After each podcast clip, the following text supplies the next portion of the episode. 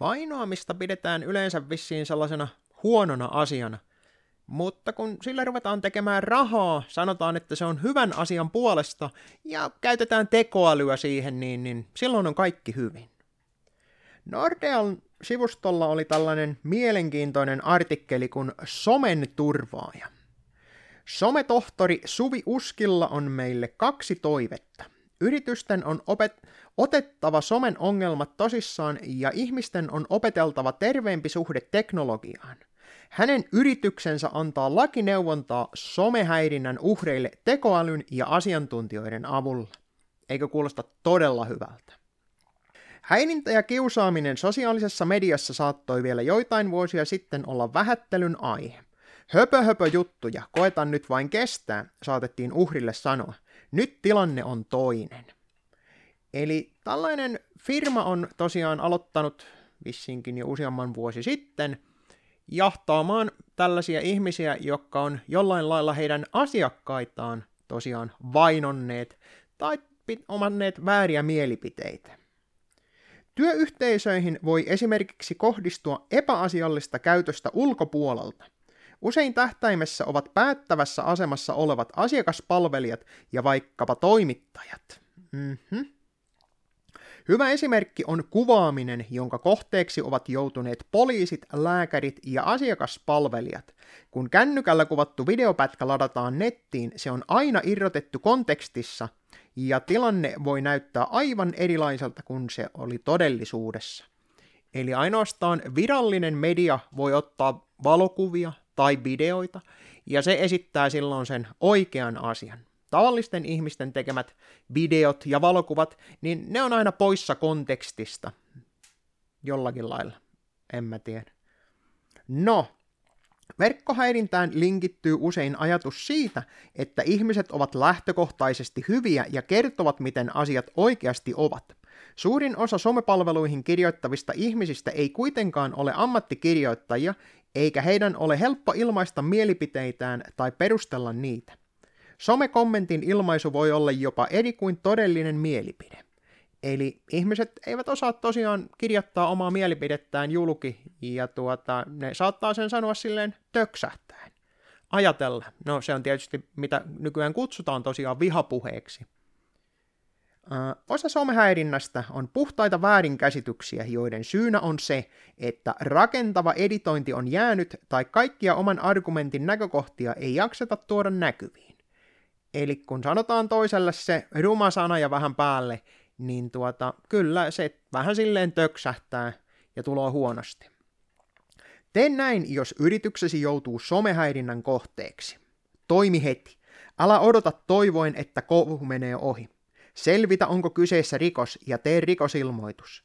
Selvitä, voiko haitallisen materiaalin poistaa verkosta ja kuka sen voi tehdä. Arvioi psykologinen haitta ja tarjoa henkistä tukea häirinnästä kärsineelle.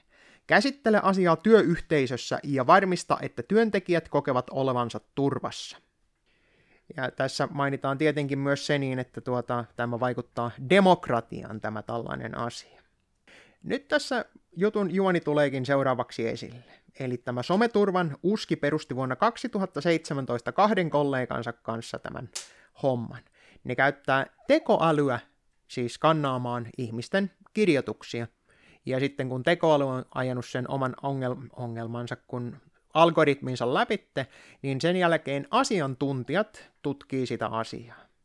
Lakineuvon automatisointiin on käytetty luonnollisen kielen käsittelyjärjestelmää, englanniksi Natural Language Processing eli NLP. Järjestelmään syötettiin tietoja häirintätapauksista ja niiden ratkaisuja, mikä auttaa tunnistamaan rikokset. Kun ihmiset ilmoittavat häirinnästä someturvan järjestelmään, järjestelmä kertoo heti, mikä rikos on kyseessä ja millä todennäköisyydellä. Todella vakavat rikokset otetaan järjestelmän ansiosta käsittelyssä jonon ohi. Sitten, äh, sitten asiantuntija ottaa tapauksen käsittelyyn ja vahvistaa, pitääkö järjestelmän antama tieto paikkansa. Meiltä saa heti juridisen arvion, jonka voi viedä poliisille – Usein rikosilmoituksen tekeminen on hankalaa, koska poliisilla ei välttämättä ole asiantuntemusta tunnistaa eri verkkoalustoilla tapahtuneita rikoksia, eikä se näin ollen voi aloittaa tutkintaa. Eli nyt on yksityinen yritys tosiaan tulkitsee lakia ja ne päättää sen, että tuota, koska on asiakkaan syytä tehdä se rikosilmoitus, ja sen jälkeen tässä nyt vähän vihjataan siihen malliin, että poliisit ei oikein tiedä itsekään, mitä ne tekee, niin kun niille annetaan tällainen luotettavan tahon antama asiantuntijalausunto, niin todennäköisyys, että poliisi ottaa sen tosissaan, on tietysti huomattavan paljon suurempi. Nyt kun ruvetaan ajattelemaan tällaista asiaa, että meillä on tosiaan nyt Suomessa yritys, jolla mä veikkaisin, että tämä ei ole edes ainut enää tässä vaiheessa, niin tuota, meillä on tosiaan yritys, joka käyttää tekoälyä siihen, että se skannaa netissä olevia viestiä läpitte asiakkaan pyynnöstä.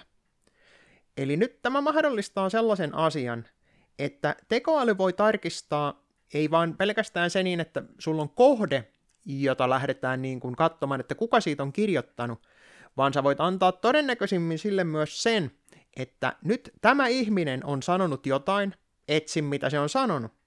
Eli tällä saadaan tämä hieno, kun syyllinen tiedetään, niin rikos löydetään.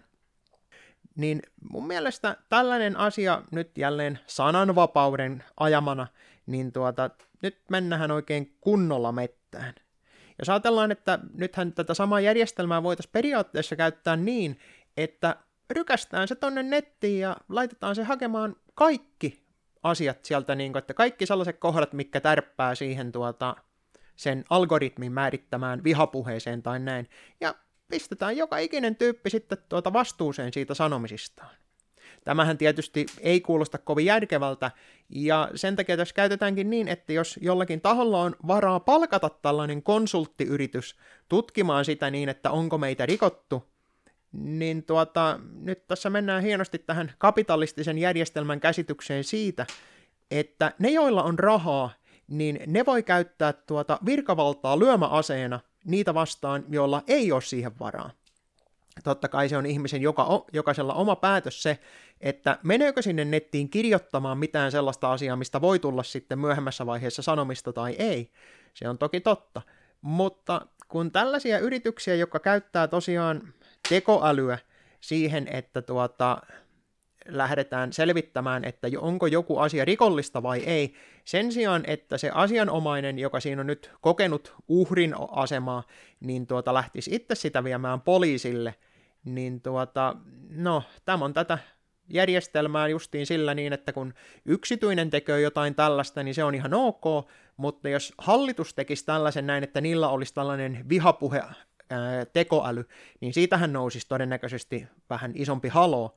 Mutta kun se on yksityinen yritys, joka tekee rahaa sillä, että se kaivelee tosiaan ihmisten tietoja tuolta netistä, jota voi sitten käyttää ja antaa poliisille tuota todistusaineistoksi.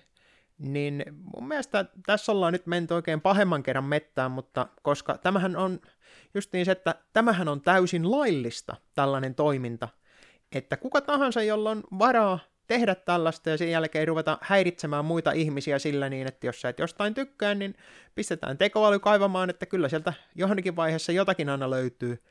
Ja aina sitä voidaan käyttää sitten myöhemmin, sitähän nämä tiedustelupalvelut tekee, että kaikki talletetaan, mitä ihmiset sanoo ja tekee, että jos niitä jossain vaiheessa sitten tarvitaan. Mutta nyt kun tällainen valta annetaan yksityisille yrityksille, että niillä on jostain kumman syystä oikeus mennä kaivelemaan tota nettiä, kaivelemaan sieltä niitä tällaisia vääriä mielipiteitä, niin nyt ollaan kyllä niin pahasti, ollaan menossa kohti kunnon tyrannia, ja se ei tunnu ketään kiinnostavan, kun se on yritys, joka sitä tekee. Mutta jos hallitus sitä tekee, niin silloinhan se olisi se paha asia. Mutta kun sillä yrityksellä on myös valtaa sitten ohjata sitä hallitusta, niin kuinka tämä nyt sitten oikein menöökään?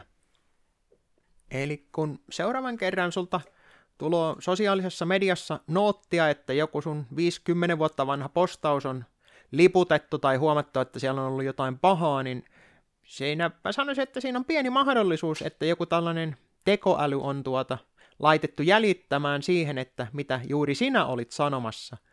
Ja nyt sieltä on mahdollisesti löytynyt jotain, ja totta kai ne algoritmit ensimmäisenä ilmoittaa sen, että tällainen pitäisi poistaa – mutta kun se on tietokone, niin sieltä mitään ei todellisuudessa tietenkään poisteta, vaan kaikki ne vanhat sanomiset ja rikokset jää sinne muuhun käyttöön sitten. Ja nyt jos ajatellaan, että tällaista voidaan sitten käyttää myöhemmässä vaiheessa syyttämiseen, niin, niin on meillä hieno kyllä tällainen tuota, tyrannia, mitä ollaan muodostamassa tällaisesta vääristä mielipiteistä digitaalisesti ja kuinka niitä jahdataan